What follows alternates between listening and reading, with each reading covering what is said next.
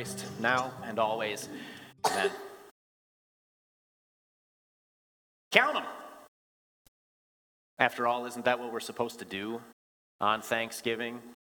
Consider all of the, the blessings, all of the, the good things that we have in life, and then be thankful from our hearts for those things?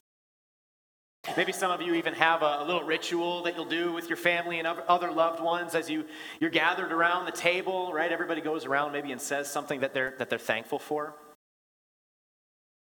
But can I ever ask, do you, do you ever come into something like that, or, or even into the holiday itself, with a sense of something that well, maybe we can call it Thanksgiving guilt? Like, I know that I have all of these good things in life. I'm, I'm, very aware of that fact. And I know that I ought to be thankful for them. But even though that word thankful is the one on my lips, it feels a little bit forced and is maybe even kind of far from my heart. And then when we consider that we aren't just to rejoice on one day of the year, but, but that Paul here in our lesson today says, rejoice always. I mean, who can live up to that kind of pressure? That, that kind of expectation, right? Rejoice all day, every day? I mean, how, how can I rejoice when my ministry associate is going to be leaving me in a couple of weeks just so that he can remember what it feels like to be the young pastor again? how, how, can I, how can I rejoice when I know that I've got to go back to that job that I just hate on Monday, where I'm surrounded by all these people that frankly kind of make me feel uncomfortable? How can I rejoice when the doctor just told me that the cancer is spreading? How can I be thankful when I lost my spouse this last year? How can I be thankful when I know that I'm going to have to see Uncle Ted a half dozen times over the next month and change, and that every time I do, he's going to make me feel about this tall because he doesn't approve of so many of the decisions that I've made with my life? How can I have this heart of gratitude when, when one of my kids won't talk to me anymore? Or when I'm still reeling over the one that I never got to know? How can I rejoice when I feel trapped in what seems to be a loveless marriage? You see, that, that sense of thanklessness that we can have, it, it's not caused by an absence of blessings. And I think oftentimes, not really even by a, a lack of awareness of the good things that we have. So often, it's the presence of that big thing or those big things that cause angst in my life. That word angst, maybe, maybe we could just describe this as like a, an emotional claustrophobia sort of feeling, like, like I'm constricted by these inescapable pressures and troubles and heartaches caused by fill in the blank with whatever it is in your life. Well, this evening, as we look at our lesson from Philippians 4, Paul is going to give us three things. Three things that we can hold on to, three things which help to unblock our hearts so that we are better enabled to give the thanks that we owe God rather than live with all that angst. And not just for one day of the year either, on that day we call Thanksgiving but all 365 of them. And we're going to start right here with our first couple of verses Philippians 4, verses 4 and 5. Rejoice in the Lord always. I will say it again rejoice. Let your gentleness be evident, let gentleness be evident to all. The Lord is near. How can I give the thanks and not live the angst? First of all, rejoice in the Lord. Now, if you're thinking, didn't we kind of just cover that little thing um, a couple minutes ago already? Maybe we need to re emphasize this. Rejoice in the Lord. You see, the default setting of the, the sinful human heart is to anchor joy in the, well, what the Bible so often calls the, the present age, okay? The, the things, the people, the experiences that I can accumulate for and around myself. And don't get me wrong, God, God wants us to enjoy the blessings that he gives us, right? He, he wants us to enjoy the, the food and drink. He wants us to find joy in spouse and in kids and, and in work that's, that's worth doing. The issue here, though, is when I anchor my sense of joy to those things, when I need those things in order to have joy in my heart. And there are really two major problems with this. The first is that it is, in fact, idolatry right? Looking for joy, looking for that, that sense of peace in something else above God Himself. The other big issue with it, though, is that when you anchor your joy to the things of this present age, you find yourself quickly standing on some very dangerous and shaky ground. And that's because those things are all inconstant and perishing. People, people will disappoint you, fail you, even betray you on an almost daily basis. Homes fall apart, metaphorically and physically. And then, of course, there are those things that you found so much joy in once upon a time that you still have, only you just don't find the joy in them that you used to. And so you go running after the next thing that you think is going to bring you that permanent joy, right? When we anchor our hearts to those joys of the present age, we are bound to wind up extremely disappointed. That's why Paul tells us in verse 4 rejoice in the Lord. You know, it's, it's really interesting to think about Paul's circumstances when he wrote these words. This letter to the Philippians is sometimes referred to as Paul's letter of joy, and yet when Paul wrote it, he was in prison and likely had been for quite some time. And yet, Paul didn't even need freedom to have a heart filled with joy because he knew that he had something, rather, someone, which could never be taken away from him.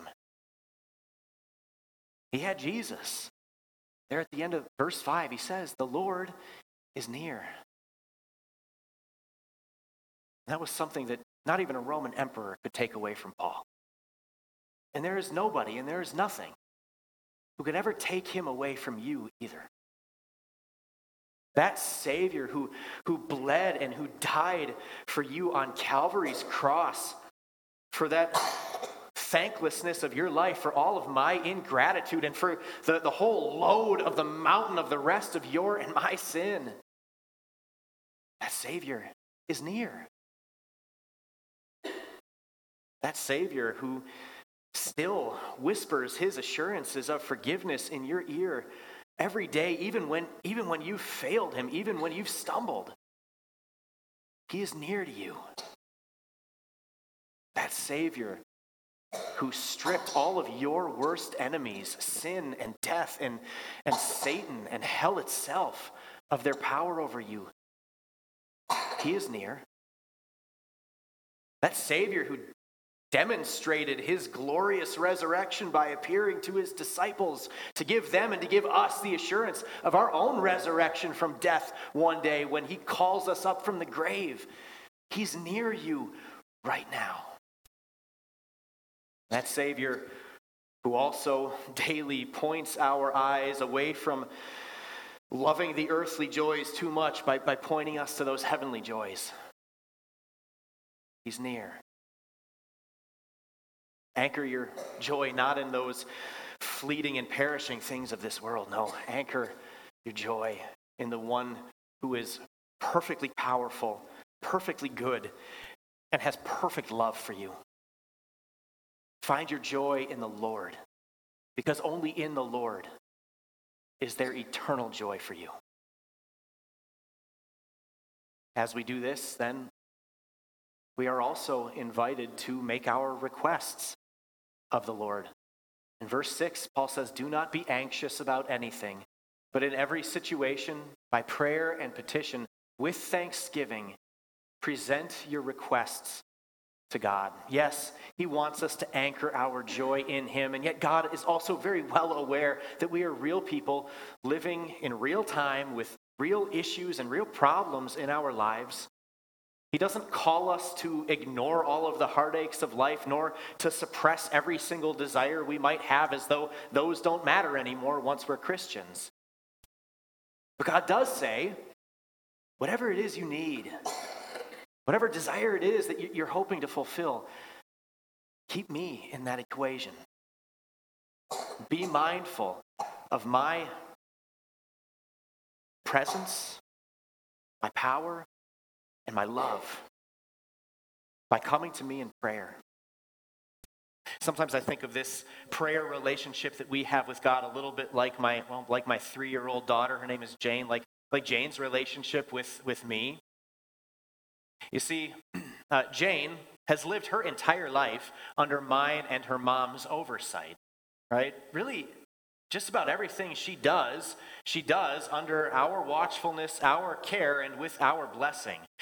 And now Jane's kind of at this strange age where she's able to do a lot more for herself than she could even six months ago. She's starting to get things for herself. She can do a lot of things for herself. But she's still three, which means there's a lot of things that she can't do. She can't reach the things on the high shelves. If it involves some fine motor skills, she sometimes can't, can't do it all on her own. And, and whenever she is setting out to accomplish something or get something, but that big obstacle is in her way of, I can't do it, I can't reach it, you know what she does? She whines and she moans and complains. So I come running over, Jane, what are you whining about? I can't get this. I need you do I need this. And you know what I say? Jane, you don't need to get so frustrated about this. Just ask daddy. And in a lot of ways, that's what God is giving to us, right? That, that we can come to Him with our requests the way that a little child comes to a perfectly good, perfectly wise, perfectly powerful dad. He wants us to have this this beautiful comfort in our lives because he knows that angsty hearts like ours need it. And there's something even greater in all of this. Uh, you know how parents every once in a while know a little bit better for their child than the child knows for themselves? Well, God also knows better for us what we need. And that's why when we do bring these requests before Him, we do so knowing that every last one of them is being filtered through his perfect care and that he always responds accordingly. That doesn't mean I always get what I want, and yes, maybe I throw a fit about that sometimes, just like Jane might do. But God does even better by us because he always gives us exactly what he knows we truly need. As we rejoice in the Lord and make our requests of the Lord, then finally we also repose in the Lord. Verse 7 says, And the peace of God, which transcends all understanding, will guard your hearts and your minds in Christ Jesus. Now, that word repose is not one that we probably use on a very daily basis. Quite simply, it means to be at peace, to exist in a state of, of tranquility. And maybe for our purposes tonight, the, the best way to, to illustrate this is, in fact, with an illustration, with a, a picture. It's a painting titled Peace in the Midst of the Storm by the contemporary artist Jack Dawson. And no, no relation to the Titanic guy, okay?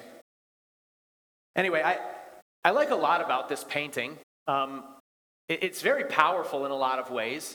Right? You can practically hear the floodwaters uh, thundering through those rocks. You, you, see the lightning flashing in the sky. And, and if you've got a keen eye, maybe you see those branches that are just kind of bent sideways and almost feel the, the heavy gale force winds, right? And at first glance, it doesn't seem like there is much repose going on here. It doesn't really seem like a scene of tranquility until you notice it. Have you seen it? The little bird sleeping in its nest, protected in the cleft of the rock from all those elements raging around it.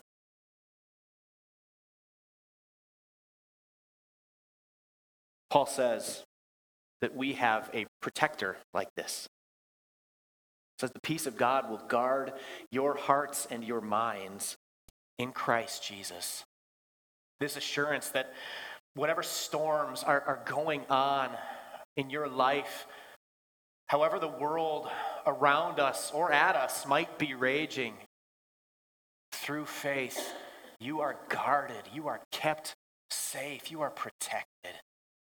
Your heart and your mind in Christ Jesus. Maybe we can think of this like a wealthy person who takes his most valuable possessions and, and, and puts them into the vault and then maybe sets a pack of Dobermans there to guard it or something, right? Well, you, God's child, you, God's children, are his most treasured possession. And the vault where he keeps you safe is Jesus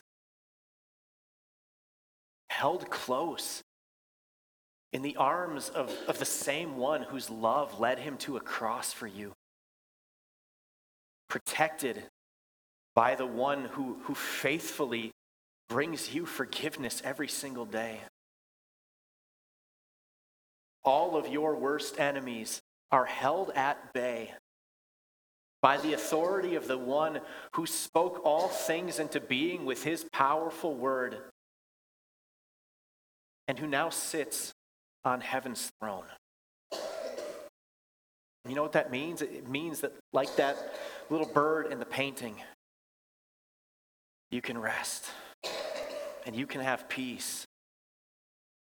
Not because you're just ignoring the troubles and heartaches of life, but because you know you have a safe haven from them in the arms of the Savior who came once for you to redeem you and who also promises that he will come back for you.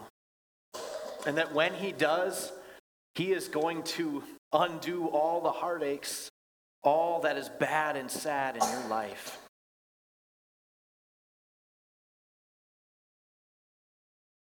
How can I give the thanks? Not live the angst. And not just tomorrow on Thanksgiving, but every day. Remember Philippians 4. Rejoice, request, repose. But remember the common thread in all of them. These things are all in and of the Lord. And when we keep our focus on Him, on who He is, and what He has done, our hearts will overflow with thanksgiving for that one who truly is deserving of all the glory, all the honor, and all the praise of our lives, now and to the far side of eternity. Amen.